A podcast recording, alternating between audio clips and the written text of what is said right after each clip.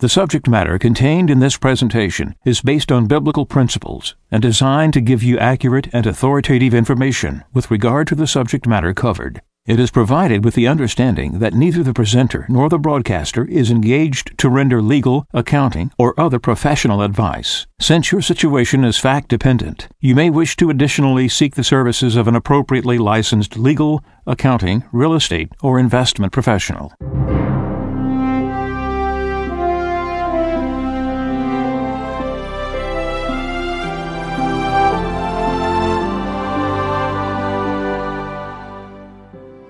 No one can serve two masters. He will either hate the one and love the other, or be devoted to one and despise the other. You cannot serve God and mammon. Therefore I tell you, do not worry about your life, what you shall eat or drink, or about your body, what you will wear. Is not life more than food, and the body more than clothing? Look at the birds in the sky. They do not sow or reap they gather nothing into barns, yet your heavenly Father feeds them. Are not you more important than they? Can any of you, by worrying, add a single moment to your lifespan? Why are you anxious about clothes? Learn from the way the wildflowers grow. They do not work or spin, but I tell you that not even Solomon in all his splendor was clothed like one of them. If God so clothes the grass of the field, which grows today and is thrown into the oven tomorrow, will he not much more provide for you, O you of little faith? So do not worry and say, What are we to eat? Or what shall we drink? Or what are we to wear? All these things the pagans seek. Your heavenly Father knows that you need them all. But seek first the kingdom of God and his righteousness, and all these things will be given you besides. Do not worry about tomorrow. Tomorrow will take care of itself.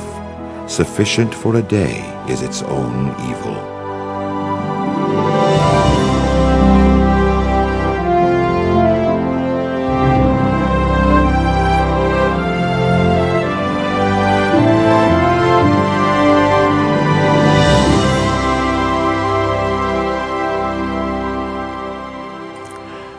From Caritas, Alabama, broadcasting to the world, the world that is under the judgment of God. This is Radio Wave Mejanomics with your host, a friend of Medjugorje. A world which continues in its sin, a world in which sees no consequences to its sin. Many talk how bad things are, they look at how bad things are, but everybody's eating, and compared to what things could be centuries ago, everybody's king. Food's readily available, even if you live on the streets. You go to soup kitchens. We don't know what the past have known in a harsher life. And the complaint about inconvenience of not having is more of a tantrum a child may have not getting his toy. Everybody expects more. They expect to be taken care of. They expect to be given everything. And even for those who work, and expectations of what they deserve from the work instead of being content with the wage is always more or dissatisfaction. We're spoiled brats. We're going to be a culture that has not looked to God, but really to the wicked and their leadership and following into it. I know the Gulf oil spill, uh, BP, Alabama being part of that, we repeatedly get things from attorneys saying that even if you didn't lose revenues, even if your revenues during that period expanded, you were damaged by this. They've written to us, they've called us, they've contacted us here at Caritas, repeatedly saying, We'll take your case. We can show you where you've been injured, where you don't know you've been injured. What is this about? There's so much money BP is penalized about happening way beyond actually what the damages are that whether you had a little restaurant or you even may not even had no business at all. Because you lived in this coastal state and Alabama was one of the main places hit you're due damages.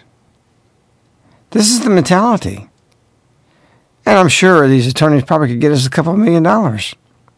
Boy, is that going to get us for a mission. If it's unjust? Doesn't matter because something's available. They're very convincing. They're now even holding uh, seminars to show you and explain to you.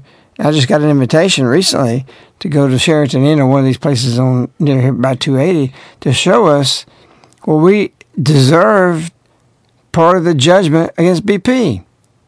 The seven billion dollars been awarded. They've only awarded like 1.8 billion. They're trying to figure out who they can give it to. You think this is disease? You think this is not wicked? They didn't intend to do that and spill that oil. And yet, anywhere there's money and anywhere there's any billion dollars involved or more, there's a lot of corruption. In fact, I would say that down to $100 million if it's a highway project, there's going to be corruption. Don't think we got the health care bill and its penalty and its Assyrian type rod over us without there being something corrupt within the medical field. So the consequences of what we suffer from are not always seen in clarity of why they happen. And in fact, we tend to do what the Israelites did when they carried the Ark of the Covenant out to, def- out to defeat the Philistines and they got defeated. And before that, they had been defeated. And that's when they got the idea well, well we got God.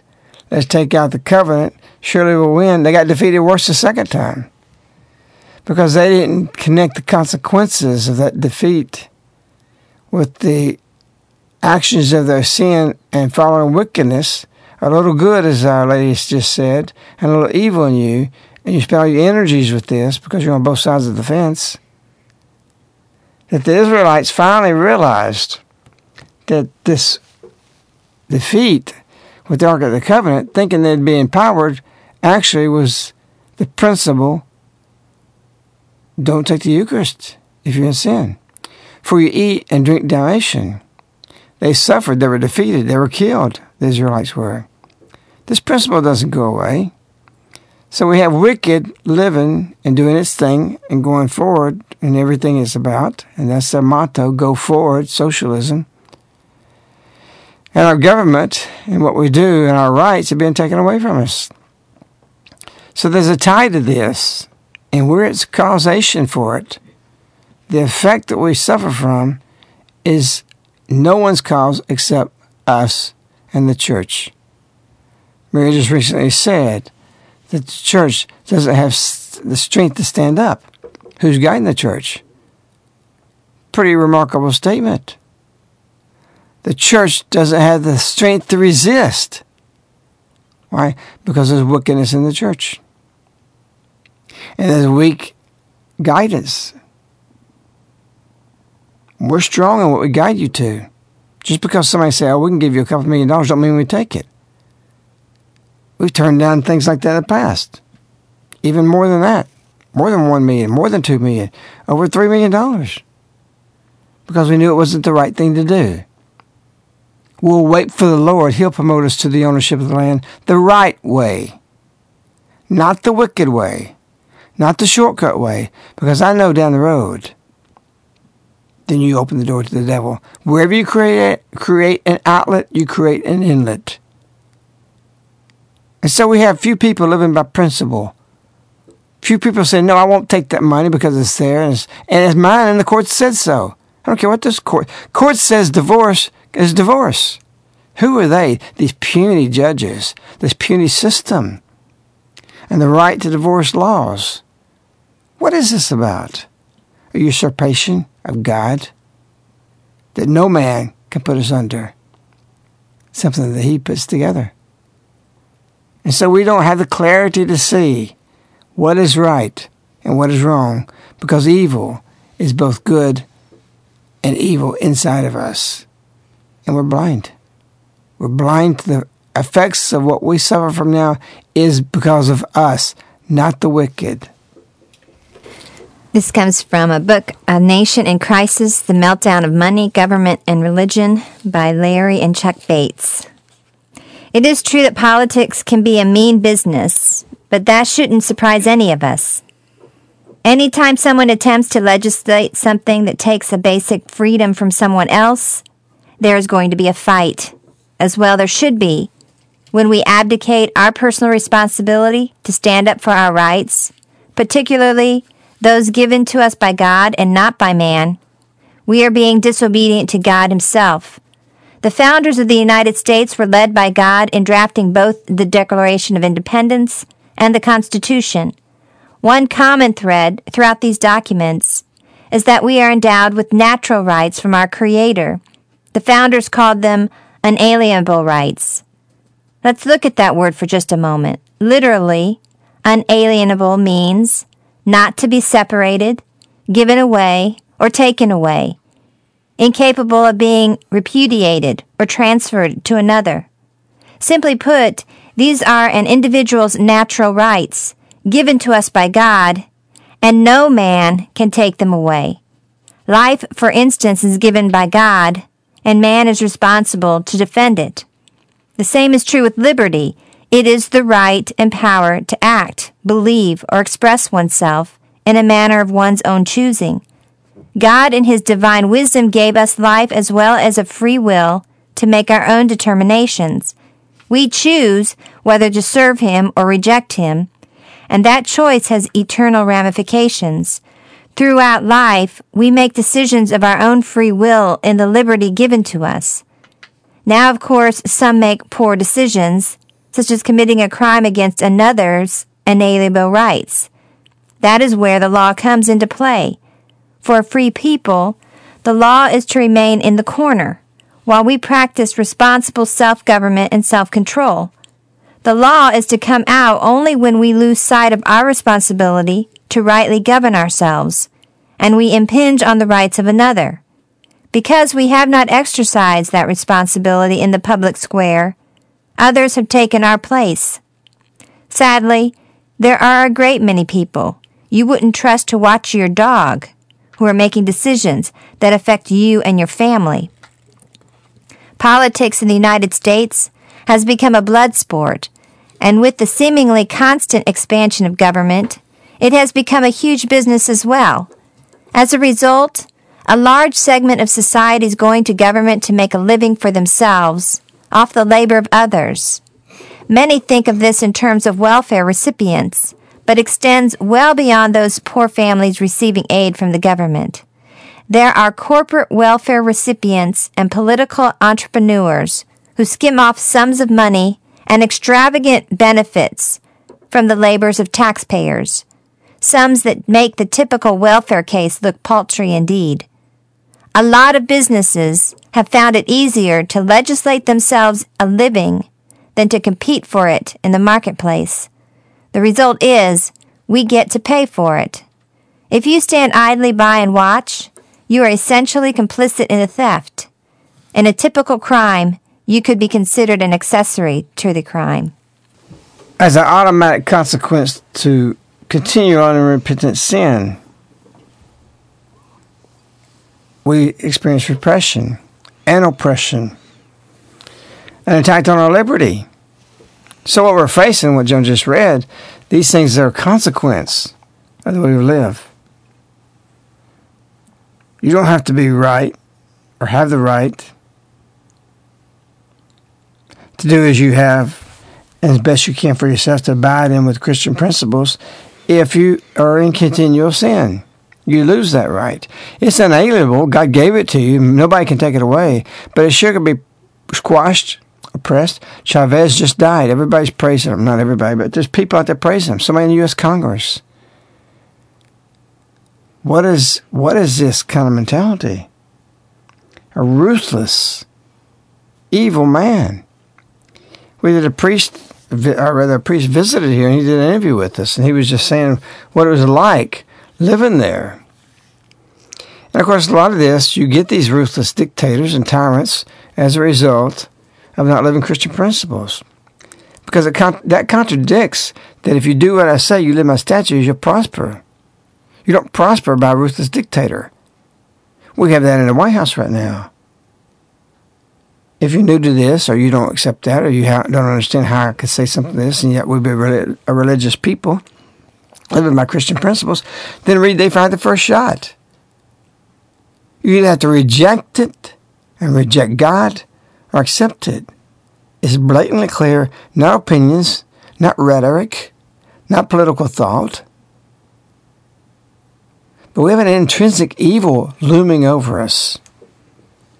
In the book of Jude or Job, it says, Why do the wicked live, reach in old age, and grow mighty in power?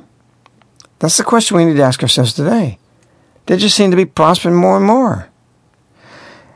He goes on and says, Their children are established in their presence, and their offspring before their eyes. Their houses are safe from fear, and no rod of God is upon them.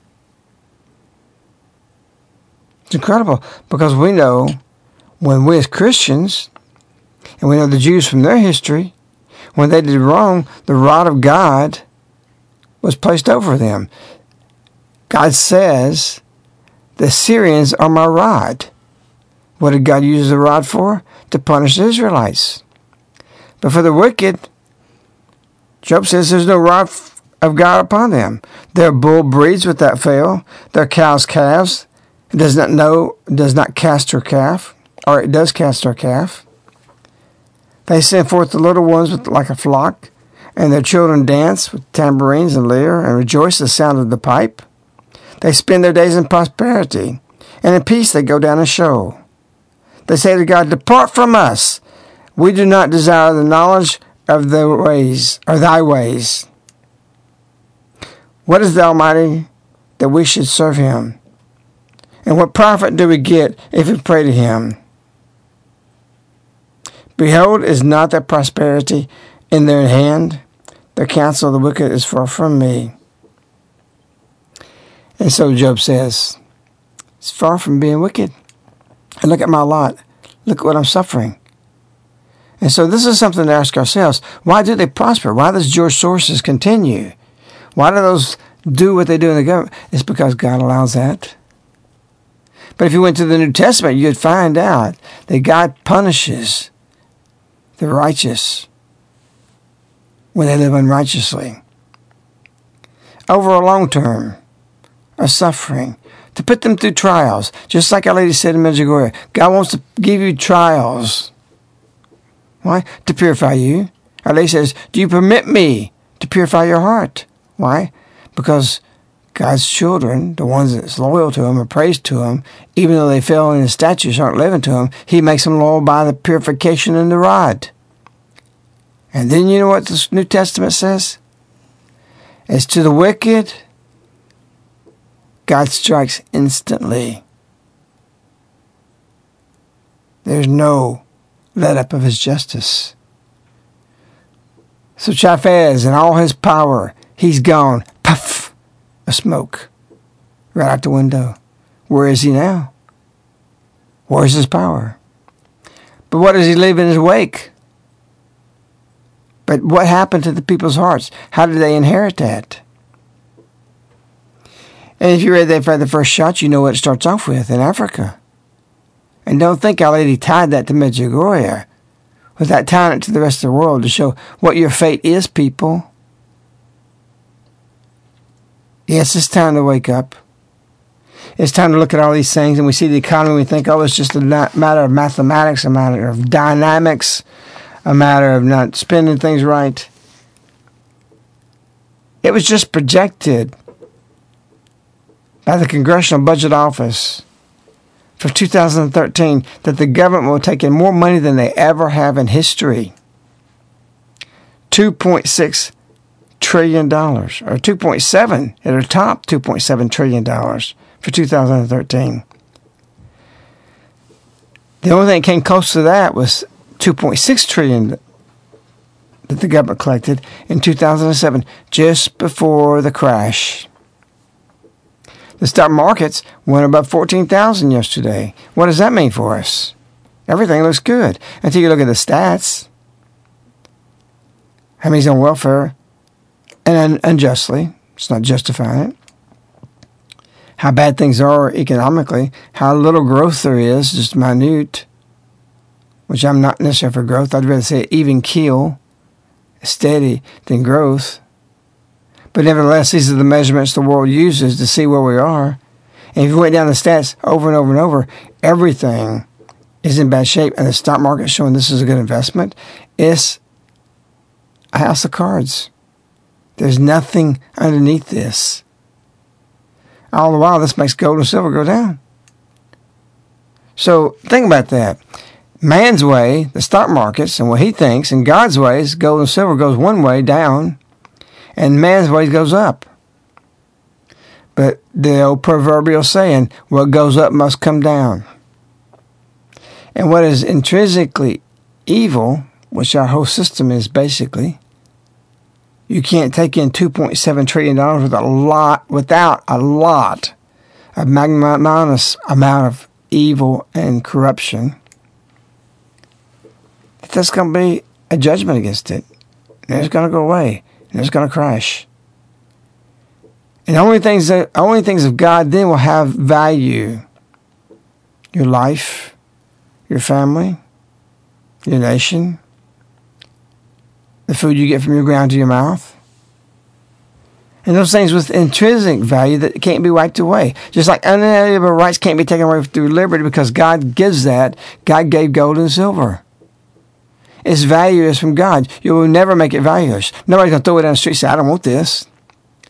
They will the dollar bill, just like they did in the Weimar Republic. They did it to the Confederacy when it crashed and it failed, and money that the Confederacy was worth at the time went down to nothing, just to pay, can buy paper. And so, things that are intrinsically have the worth of God, liberty, unalienable rights, things that God gives, man can oppress, he can alter it, he can suppress silver, he can uh, suppress gold.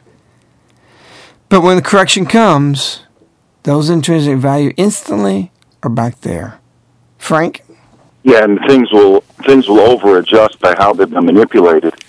The Dow record should be telling us it should be predicting and forecasting the economy that things are looking good going forward.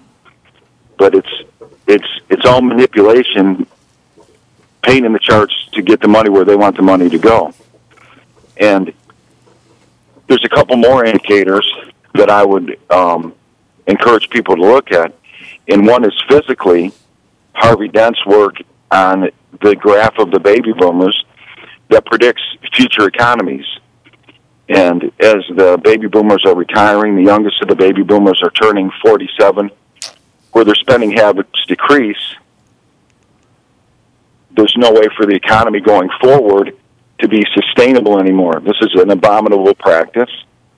And there's physically no possible way for recovery with the negative demographics.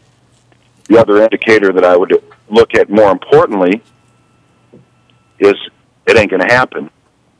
And this prophetically shows us that there's a judgment against this system and it, and it can't sustain. There'll be no sustainable recovery because we're beyond the point of sustainable recovery. And the program on May 5th, 2010, when about the time I think the book was decided to be called "It Ain't Gonna Happen," the um, the show was the name of the show was chosen after the um, when the show was aired, and of course, an hour and a half later, the Dow had another record, and that was an intraday record, which is known as the flash crash now, and it was also a sign that this is what we should be looking at to forecast the future in the economy because it's based on biblical principles, it's based on Our Lady's message, and it's based on a moral compass that tells us um, the, these aren't real numbers. Gold and silver are su- suppressed with desperation. Uh, the Dow has to be supported. If 1,500 points came off the Dow, and when it does happen, there'll be no silver available. The, the demand for silver is going to increase and increase until there's just no way to meet that demand. What, what is the price of silver right now? Is it is it following with this? It, it's about it, it's about twenty nine dollars. All the all the money is going into equities right now, so it's going out of everything else in in the paper market. the physical demand for silver has not slowed down; it's increased. So they're not they're not real indicators. The um, your listeners and the people that follow your work are buying, and um, this is exactly what should be very encouraging to me. And take advantage of this because it, it has nothing to do with reality. Thirty dollars silver is not real. There's a, there's nothing intrinsically that would make that anywhere near a real value. Silver becomes more rare to everything every day, including gold. And the fact that you can get 55 ounces of silver for an ounce of gold should make everyone think, why in the world would anybody be buying gold? And, and gold certainly is better than anything else out there. But you don't want to be buying paper. Sell high, buy low. The, the Dow is high uh, we had Dow records in 2000. We know what happened after that. Uh, you know, the Nasdaq bubble popped and everything deflated. So that's, you know, certainly what's going to happen in the end. It's just going to that'll be a little warm up. Well, the the market of silver now, as far as a premium on because there's a shortage of it, is our premium growing on top of the spot price? We haven't seen it um, in the retail market. I haven't followed it real closely, and I don't know that there's a there's a retail shortage like we had in 2008, where the premiums really rose. Uh, I, I think that um, you know it could it could be upon us very fast. This year, uh, the U.S. Mint um, halted minting eagles in January that the demand was so great, and um, I don't know when they'll start you know, minting uh, American Eagles again. Well, that should make but, that's, that's a big statement. If they stopped in January at the beginning of the year, which they they they stamp out American Eagles all year long, and the quota or they can't keep up had to be stopped in January taking orders. Read the writing on the wall. That's a clear indicator of where we're headed. There's not any silver to be buying. Just to uh, jump in here real fast before the broadcast ends, um, just to uh, mention that the friend of Medjugorje throughout the uh, past several months has been um, able to accept some speaking engagements, and of course, obviously, we can't accommodate every uh, every possible engagement uh, that we're asked of.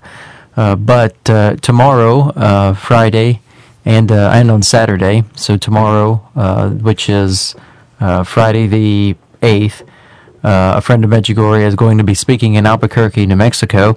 And uh, that's this is a closed talks only for people who have read They Fired the First Shot. If you have not read They Fired the First Shot, uh, that talk will not be open to you. Um, now, the talk on Saturday, um, March 9th, uh, is uh, open to the general public, and that's going to be a general talk about Medjugorje and, and the situation in our world. So, uh, again, those of you who are within driving distance of uh, Albuquerque, New Mexico, uh, you can come uh, to hear friend of Medjugorje on Friday uh, if you've read They Fired the First Shot, and uh, and on Saturday, Saturday in the morning time, and there's information on Medjugorje.com about that, so you can just go to the website and find the locations and times. Um, one thing that we just want to just want to mention about these talks again. We, we, we refer to them as talks because there's no other really word that you can actually give it. Um, but to call it a talk is really kind of to understate the the value of it. Uh, just listening uh, to the last uh, uh encounters that we had, uh, particularly the ones that were in Iowa, the most recent ones, um, the effect that people that it has on people uh, we like to say and uh, compare it to when the disciples were on the road to Emmaus and, and Jesus came to them and they didn't uh, recognize him, but their hearts were burning inside of them. And this was the this was the feeling of everyone there. You could feel that the Holy Spirit was present, and people's hearts were burning inside of them. Even people who were convicted about the way that they were living were excited to be convicted. They were excited to know that they were not living right and that they needed to do more. And there's a freedom in knowing what to do. And so uh, these are the, these are the type of encounters that we have Uh, a friend of Medjugorje is not interested in giving you opinion. He's not interested in giving you his opinion. He's interested in giving you the truth. And so, uh, again, if you're within driving distance, these are not uh, opportunities that you want to miss uh, because they're encounters that are not like anything that you've heard before. So, uh, again, just to reiterate that those will take place Friday. Um, you can go to mej.com and there's information there on the website with contact information and the location and times for the talk. So, again, that's Friday, March 8th and Saturday, March 9th in Albuquerque, New Mexico. Frank, what's your contact information? Yeah, um, and it's also an opportunity for those on the west. Everybody should be coming in April. But if it's just impossible for you to get to Caritas in April, it'll be an opportunity for those on the west coast to to meet with you um, there in New Mexico. You can reach us toll free eight seven seven nine three six seven six eight six. You can email us at globalsilverinvestors at yahoo.com, and our website is globalsilverinvestors.com. Any other comment? Frank? Yeah, just take take advantage of this price. Call us if you uh, still have 401ks and that type of thing to deal with. Deal with them now. It's a great opportunity. It, this it has nothing to do with anything physical. Uh, the fundamentals of of stocks are horrible, and the fundamentals of silver get better every day. So, um, you know, call us, and, and we definitely can help you uh, get going in the right direction. And as Job says, why do the wicked live, reach old age, and grow in mighty power? The answer is that's an effect.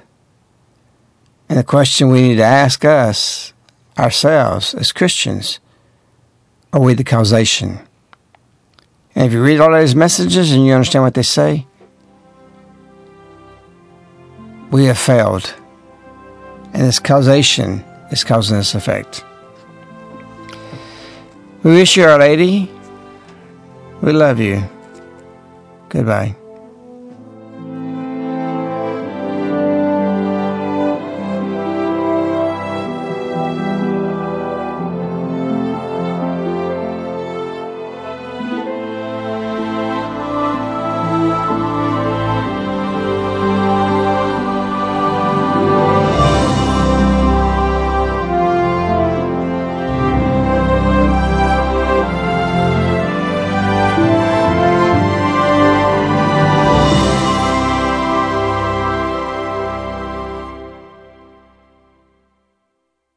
The subject matter contained in this presentation is based on biblical principles and designed to give you accurate and authoritative information with regard to the subject matter covered. It is provided with the understanding that neither the presenter nor the broadcaster is engaged to render legal, accounting, or other professional advice. Since your situation is fact dependent, you may wish to additionally seek the services of an appropriately licensed legal, accounting, real estate, or investment professional.